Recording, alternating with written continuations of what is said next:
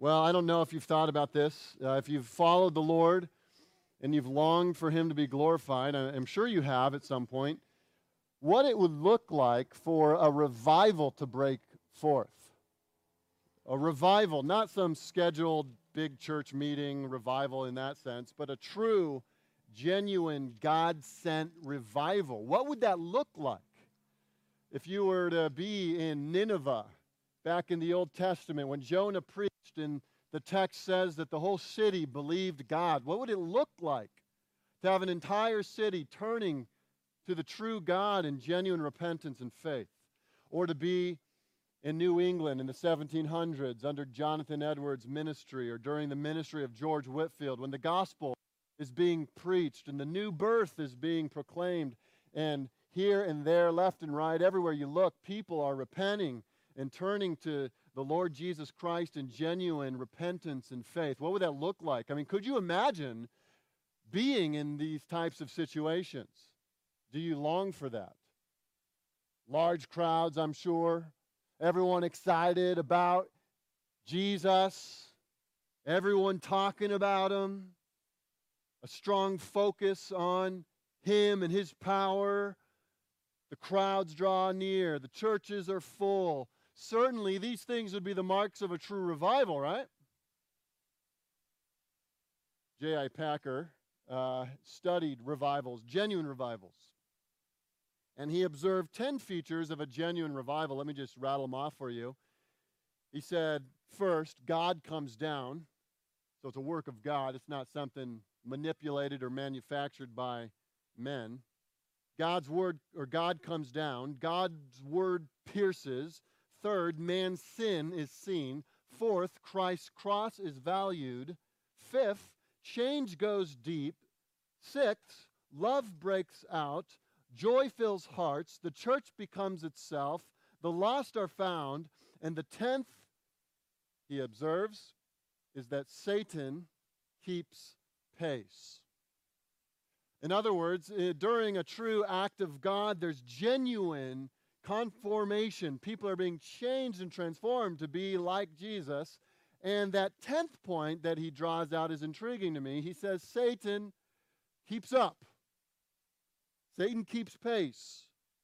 And what he means by that is this, that during times of extravagant revival and spiritual things, when real spiritual life is uh, coming forth because of God's powerful working, there is always a counter movement. And the counter movement typically is not some external opposition from the outside like persecution. Oftentimes, those things are like fans to the flame of revival. He says what actually happens and what slams the brakes on genuine revival is a cheap imitation of a revival, a counterfeit revival, something that looks very similar to the real thing, but in reality is hollow. It has all the external markings of revival, but in reality it is no true revival. Because hearts are not being changed. The, the flocking crowds are all there. They're all excited and perhaps they're even all talking about Jesus. But deep at the heart level, there has been no repentance. There has been no transformation. I want to show you something that's happening in Mark chapter three, verses seven to twelve, that if you were to read it very quickly, because it seems like a transitionary kind of segment in the book. You would pass through it. You wouldn't think twice about it. And perhaps what you might be thinking is that, wow, look at this revival.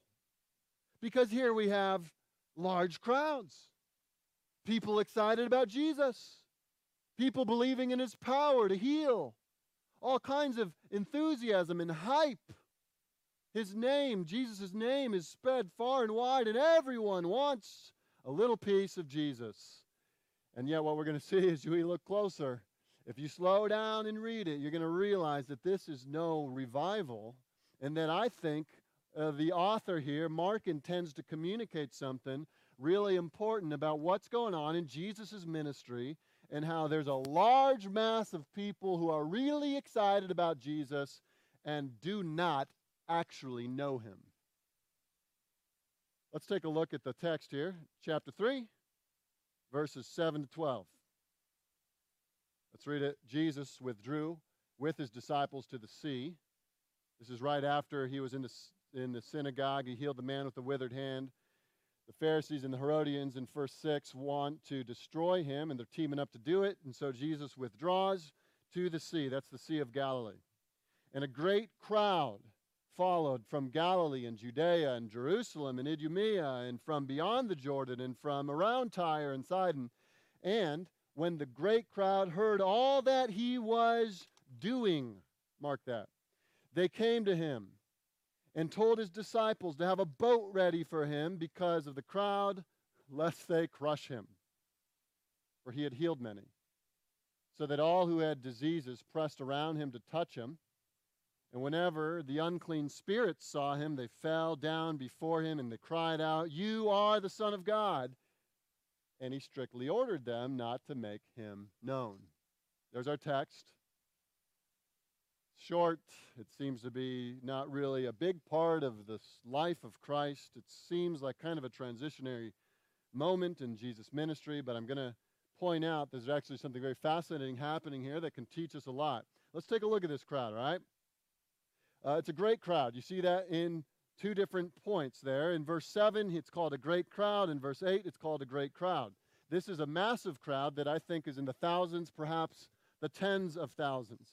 In chapter one, verse thirty-three, uh, the text says that the whole city, after hearing about Jesus' healing power, was coming to see him. The whole city.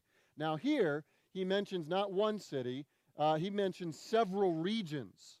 Uh, get a picture of this. The Galilee, that's a region in the north. Judea, that's a region in the south. Jerusalem, that's the capital city down in the south.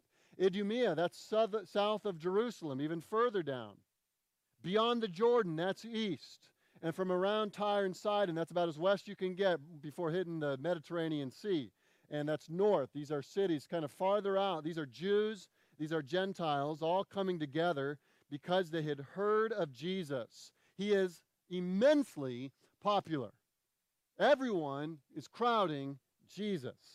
They all like Jesus. They had heard things. Look at what they're doing. Verse seven says they follow him. Verse eight says they came to him. Verse ten says they press around him to touch him.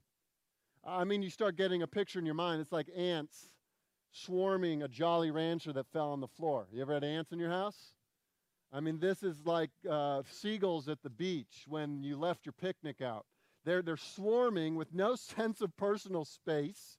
They're getting as close as they can, and uh, you're going to love this. They're, by and large, sick people. They, their diseased ones are the most aggressive ones. They want to, verse ten says, all who had diseases pressed around him to touch him. How dare they? Sick people without masks. No social distancing. What's going on here? Don't they know they should be wearing masks and staying six feet apart? Well, they don't care. They want to get close to Jesus. Here they are pressing in on Jesus. This crowd is so large, so unruly, so aggressive. Jesus actually has to tell, get this, his disciples, get a boat ready. They might crush me. In other words, I need an escape route. Because this crowd is so big and aggressive and unruly, and they're pressing on him, I imagine thousands, perhaps tens of thousands of people crowding around Jesus. They want to touch him. They're pressing. They're trying to get through. They're wrangling with one another so they can be close to Jesus. Jesus recognizes the danger and says, get a boat, guys, because they might trample on me and I might die. Startling statement, isn't it? Reminds us of the, of the humanity of Christ, that if he were to be trampled on, he could be crushed. I mean, he admits it right there. They might crush me. He's not a Superman. We, we tend to forget this. You, you read about Jesus in the Gospels, you think if he got shot with a gun, the bullet would bounce off. It's not the case. If feet trample on him, he will be crushed. If nails pierce him, he will bleed. Notice about the crowd, by the way, that there's nothing in the text that indicates that these people actually care to know Jesus. You see that? They don't actually care to know Jesus. In fact, I want you to see this in verse eight. It says, when the great crowd heard what he was, do you see it there in verse eight? See it in the text. Observe it. When they heard what he was doing. It doesn't say when they heard what he was teaching, when they heard what he was saying, when they heard his message of repentance, when they learned who he was and what he had come to do. They came to come to him, to know him, to repent, to follow him. No, the text doesn't say that. It says when they heard that he was preaching. I mean, or it says what he was doing. When they heard what he was doing, they, they wanted to flock around him. I mean, imagine the gossip going through the towns of Judea, Jerusalem, and Galilee at these times. This man, he, he confronts the Pharisees in these epic showdowns. I want to see one. He, he heals lepers. He casts out demons. He's amazing. I want to hear, or better yet, I want to see him. I want to get close to him. I want to touch him. Maybe he'll heal me. Maybe I'll be fixed of my problems. Jesus becomes like some sponge that they're using to squeeze and extract healing. They're not too interested in what he has to say. At least nothing in the text indicates that. In fact, they endanger his life by swarming him, not to hear what he has to say, but to see a miracle or to experience a miracle. These people follow him for his power and for his miracles, and not for his message, not for his teaching. It's made clear in verse ten, they pressed around him. Why? To touch him. Why? Because he had healed many. That's the reason. That's why they're there. He had healed people, and they came to be healed. He had healed many people. He had fixed their problems, and so they came because they wanted a part of it. Do they love Jesus? There's nothing in the text that would say they would. I mean, there's a kind of love that the world calls love. It's not actually love. It's actually more like a lust. It's a kind of attraction that only wants to take. It doesn't want to actually care for or love or get to know. It's like someone who says they love the forest and is willing to tear down all the trees to build a log cabin for themselves.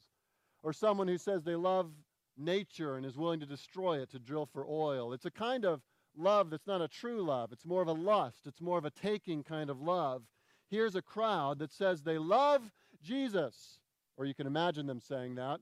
I want Jesus. I want to be near Jesus. I'm excited about Jesus. And at the end of the day, it seems that they're willing to risk crushing him to get near him, to be healed by him. Jesus knew he could be crushed by this crowd. That's why he tells his disciples to get a boat ready. And le- listen to this. This is amazing. And let me just uh, mention this to point you to the heart of Christ. Matthew includes a little detail. When he's talking about the same situation in chapter twelve of Matthew, verse fifteen, it says this. Listen to this. Many followed him. And it says that Jesus healed them all. You want to get the, uh, the seagulls to leave your picnic alone, you do what my wife does. You say, stop feeding them. Don't give them any food. Why? Well, why? Because what happens when you feed them? More come. They stick around. Well, Jesus just keeps healing them. You might say, Jesus, if you don't want all these people to crush you, stop healing them. And yet Jesus' heart is so filled with love to people that don't know him, that don't care to know him, that aren't coming to him for the right motives. He keeps overflowing compassion to heal them. It says he healed them all. He is willing to risk being crushed so that he could bring healing to the crowds. Crowds that don't know him, hadn't listened to him. They just wanted to get something from him. Listen, this is part of Jesus' very nature, his character. He faces the possibility of being crushed that he might heal. Does that sound familiar to you? He faces the possibility of suffering that he might save. He faces the possibility of dying that others might live, others who do not deserve life. You know what this kind of attitude leads to in Jesus' heart? This kind of compassion will lead him to the cross, where he will not merely face the possibility of death, but he will subject himself to death. Why? That others might live.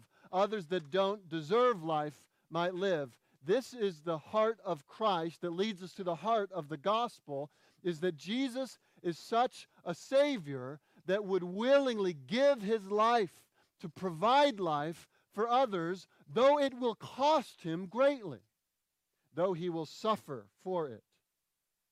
The cross is the culmination of this, but here in this section we see hints of the kind of compassion and love and mercy that is willing to pour out grace to people who do not deserve it. Even it might cost him his comfort or his very life. Friends, Jesus went to the cross to be crushed by his Father, to pay for sin's penalty for anyone and everyone who would ever repent and believe. Isaiah chapter fifty-three verse ten says that it was the will of the Lord to crush him, that the Father crushed the Son at the cross because the Son had voluntarily offered him up to be a sacrifice for the sins of his people. This is the compassion of Christ. And you and I, who are undeserving, who, who have not had pure motives, who have been sinning from the beginning of our lives, nothing but sin, unable, unwilling to truly understand all that God is for us. He came to die for our sins, church, to rise again from the dead and to offer salvation to everyone who repents and believes. This is amazing. And so we see here, even now, that these people who are more like gnats that would have been annoying to the rest of us, to Jesus are image bearers, that he heals, that he is compassionate toward, that he extends mercy, that he gives healing to these people who do not deserve it. That's the Savior we have. And if you want to come to him, you don't have to deserve it. You can't deserve it. You come to him because his heart is big with love and compassion to the undeserving. And if you're not a Christian, you can come to him by faith right now and receive his mercy. This crowd is massive, crowding around him, pressing in on him. And look at verse eleven. It speaks of these unclean spirits. So apparently, not only are there sick and diseased people, there are also people with unclean spirits there, demon-possessed, and they come, and the spirits cry out, "You are the Son of God." It seems that the demons have a better understanding of the person of Christ than the crowd does. They're crying out his true identity, "You're the Son of God." There's some speculation of why demons would do this. One, it was a common understanding in these days, or at least a common belief, that if you could properly identify someone, that you asserted your authority over them. And so it might be that the demons are trying to assert their authority over Jesus by correctly identifying him. Other possibility, and we know this from other texts in the Gospels, is that the demons were terrified of Jesus. And when they see him, you hear them crying out, "Is it time? Is it time? You're going to torment me already?" And they're afraid of the torment that awaits them. In either case, what's happening here is they're shouting out his true identity. People of the crowds obviously would have heard what these people are shouting out. How would Jesus, you think, respond to this? Jesus, what does he do in response to these demonic people who are shouting his true identity? Does he say, "Why? Yes, in fact, I am the Son of God, and everyone else, you got to listen to these people"? He doesn't do that. It says in verse twelve, he strictly ordered them not to make him known. That was his response. Don't tell anyone. Yeah, I am the Son of God. Don't tell anyone. Don't spread it. I don't want anyone else to know. He's strict in this. He orders them, don't tell anyone. You might start thinking about this and say, why is Jesus doing this? Doesn't he want his true identity to be spread? And then you might think about it a little further, and you might come to the conclusion, you will say, well, maybe he does want his identity spread. He just doesn't want demons to serve as his missionaries. And that would make sense. But listen, this is kind of an interesting thing. If you've been reading Mark and paying attention, you would know that this isn't the only time that Jesus silences people who know his identity. In fact, turn back to chapter one, verse forty-one. And you see the leper who just gets healed by Jesus. Jesus touches him. He is willing to heal him. He says, "Be clean." It says immediately The leprosy left him and he was made clean. And then listen to this. And Jesus sternly charged him and sent him away at once and said to him, see that you say nothing to anyone. That's not a demon. That's a guy who got healed of his leprosy. Hey, don't say anything.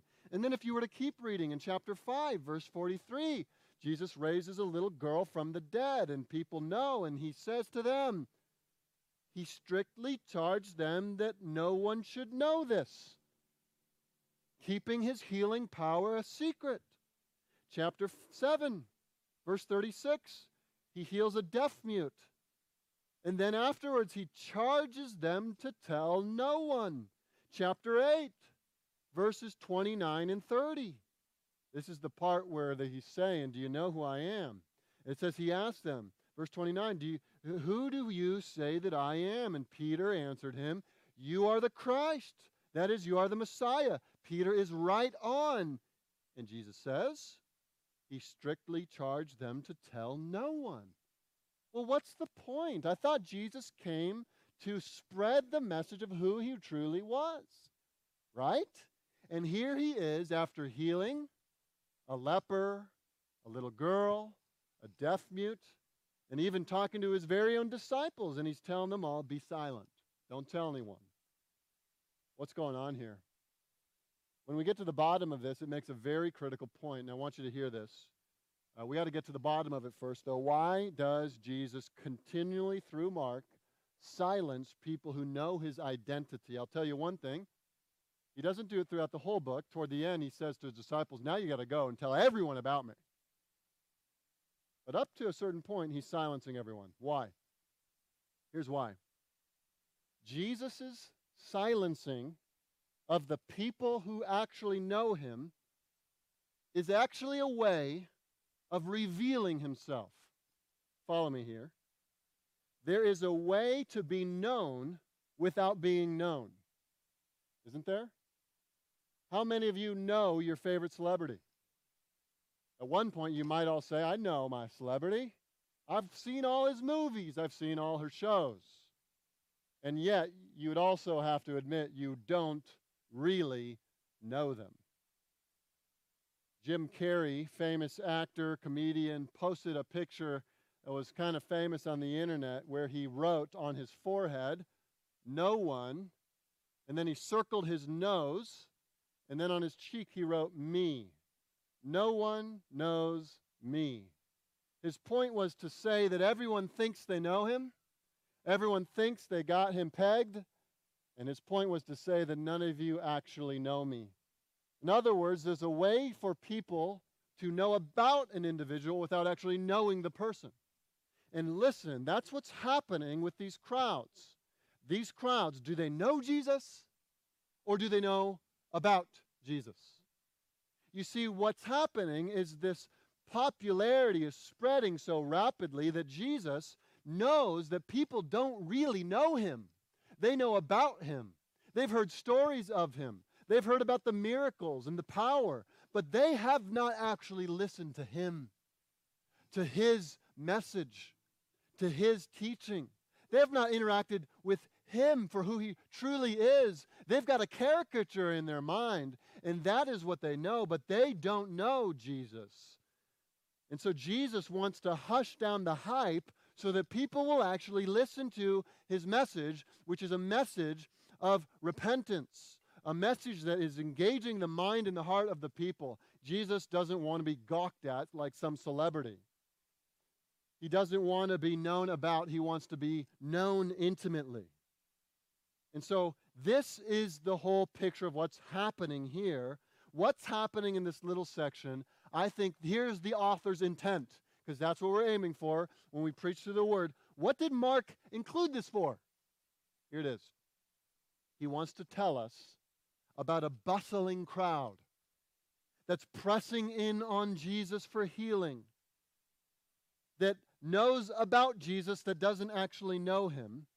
And as they do that, we see Jesus working against the hype, silencing those who reveal his true identity. Why? So that people can actually hear his true message. so that the hype doesn't distort people's understanding of who he actually is. That's what the author's doing. Jesus had to hush down the hype so that people could hear him. And so there's three applicational questions I want to ask that I think will apply these principles to our lives, that the hype can be a distraction to actually knowing Jesus, that the crowds can actually know about him without knowing him, and that Jesus wants to be actually known through his word, through his teaching, not through the enthusiasm, the experience, the hype of a crowd that has no idea what he actually has taught. Three questions to apply this to our lives.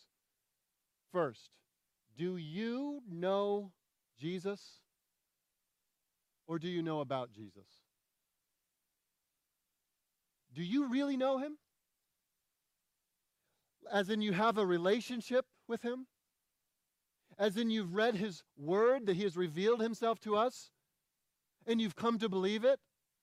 Or has there been some other wave that you've been caught up into, whether it be hype, emotionalism, or even the background of a family that just says, yeah, we're all Christian, but you've never come to know him yourself. You've never come to read his own teachings. You've never come to repent from the idols that have ruled your life, to turn from them and to trust in him. Friends, there are a lot of people in our day that are more like the crowds, that they really like Jesus, and they believe, in a sense, something about him. They believe something of his power. They believe something of his miracle-working ability, but they don't really have a relationship with him.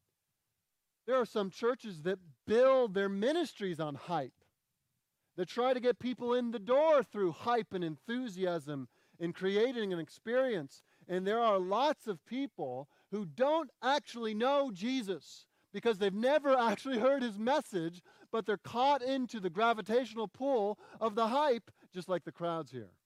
So do you know him? Do you really know him? Do you really have a relationship? As in, you've read what he's taught, and you've come to believe it, and you've come to embrace him as your Lord and your Savior. Do you really know him? That's the first question. Second question, do you want Jesus or just his gifts? Do you want Jesus or just his gifts? You see that in the crowd here, don't you? They wanted Jesus, didn't they? They wanted his power, didn't they? They were very positive about Jesus, weren't they? They loved Jesus, you might say. They wanted to be near Jesus. There's all kinds of enthusiasm about Jesus. See that catch? He wanted them to know him, but they came after him, not wanting to know him, but just to extract something from him. They wanted the gifts of Jesus. Listen, this is a very important reality for us to face. There are people who say they know Jesus and say they are trusting Jesus, and actually what they are is like this crowd. They've just come to him for some gifts. They don't actually want Jesus himself. They want the gifts. They don't want the giver.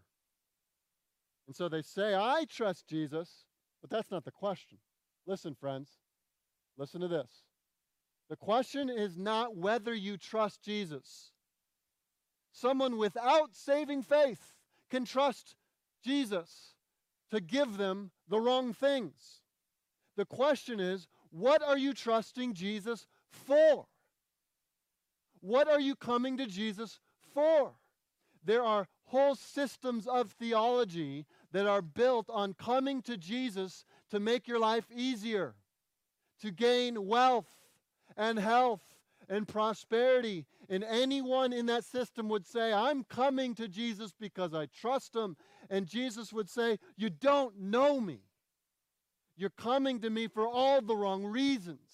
Because those who truly come to Jesus and receive him with saving faith are those who come to him as a Savior for mercy, for forgiveness. And they come to say, you're my Savior, my Lord, you're my treasure. I want you. Even if I get no gifts, I want you as my Lord and my Savior. What are you trusting him for? And there are even people that come into the evangelical church and even into good Bible teaching churches, and deep down their relationship with Jesus is based on this belief that if they follow Jesus good enough, Jesus is obligated to make life easier for them.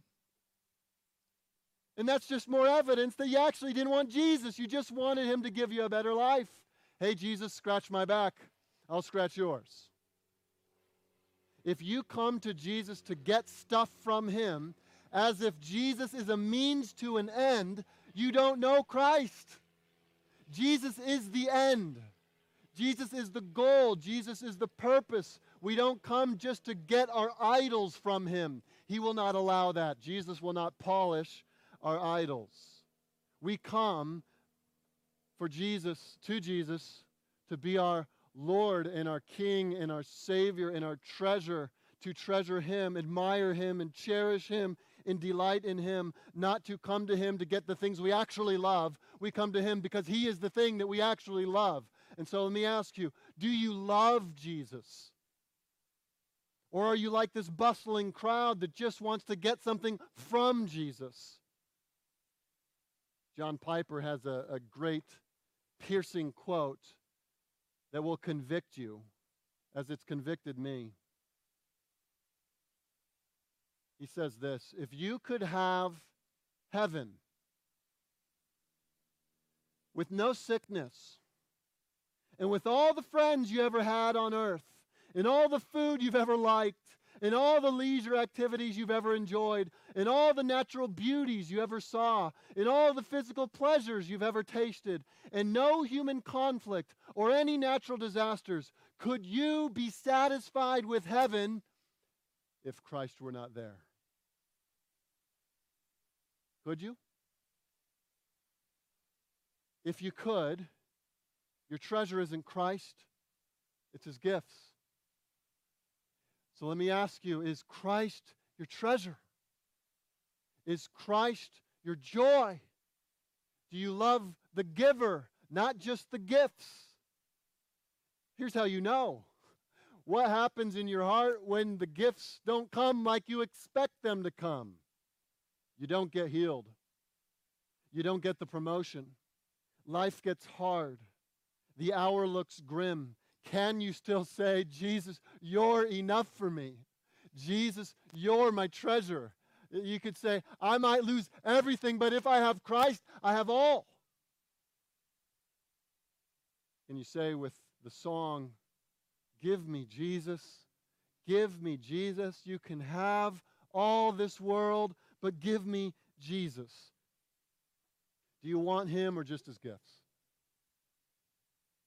Third, is your commitment to Christ rooted in genuine faith in God's word, or some emotional experience that you've had? Is your commitment rooted in the fact that you actually believe what he has taught in his word, or are you following Jesus because it's exciting, because it's a great experience for you? Because there's a lot of enthusiasm and hype around the people who follow Jesus, and I want to be a part of that. Or have you heard his message, embraced it in repentance and faith, coming to him recognizing, I have nothing, I'm a sinner, I'm in abject poverty in need of grace. Lord Jesus, give me grace, give me the, the salvation I need. I want you to turn with me to John chapter six, and here's where we're going to end. Turn with me to John chapter six. In this portion of God's word, Jesus is teaching these crowds, and this takes place after the section we just read in Mark. And he's teaching the crowds, and the crowds really can't handle what he's teaching. It's too hard for them. It's too extreme. It's too much. And so verse sixty, chapter six, verse sixty, it says, when many of the disciples heard this, this is not talking about the twelve. It's talking about the crowds that had become kind of followers of him. When they heard it, they said, this is a hard saying. Who can listen to this? And they all kind of start to leave. Look at verse sixty-six. Skip down a little bit. After this, many of his disciples turned back and no longer walked with him. It's too hard. Many of them just leave. They, they can't handle the teaching. The teaching's too much. So Jesus says to the twelve, now just they remain, do you, here's the question, do you want to go away as well? Do you, do you want to leave too? What I'm saying is hard. Do you want to leave as well? Simon Peter, look at his response. This is glorious. This is the heart of every true Christian. This is the heart of our church. This is what we sung this morning. Verse sixty-eight, Simon Peter answered him, Lord, to whom shall we go? You have the words of eternal life, and we have believed and have come to know that you are the Holy One of God. You see, the hype disappears. The enthusiasm of the crowds is gone. The party's over, and all you have is a few people and the words of Christ ringing in the air. And at the end of the day, you have to evaluate, why are you following Jesus? Is it because of the enthusiasm that's around his name, or is it because you actually believe what he's taught? You take his word and you say, this is God's word. I believe it by faith. I'm embracing it. There are a lot of people that are fueled by hype, and they go to their churches every Sunday to be hyped up, to get an experience that will get them through another week. And we want to stand on the opposite side of the spectrum and say, why do we come? Why do we come to hear again, again, and again? Why do we come to sing to Jesus Christ? Why do we come to worship in his name? And you know what the answer is? It's because you, Jesus, have the words of eternal life. We believe them. They're our whole hope. We are embracing these words as our life, as our food, as the very answer for the ache of our souls. It is through these words that we really know Jesus Christ and God the Father through him. And so is your commitment rooted in genuine faith in God's word? You will know, you will know where your faith is rooted when the party's over, life's hard, everyone has abandoned you, just like these disciples. Where will you cling then? My prayer is that you would cling like Peter to the words of Christ, and you will say, where else could I go? Where else could we go, church? Where else could we go than to come again and again to the deep well of the Word of God, which gives us the ability to know Christ? We are not going to be like this crowd, by the grace of God, that's fueled by hype, that knows about Jesus but doesn't really know him, that comes to Jesus again and again, but only to extract gifts. We come to Christ because he's our treasure, and we come to him because he has spoken that which is true. And we turn from all else to him. And we do it today, and we do it every day. Because where else could we go? Let's pray. Lord, thank you for being so much greater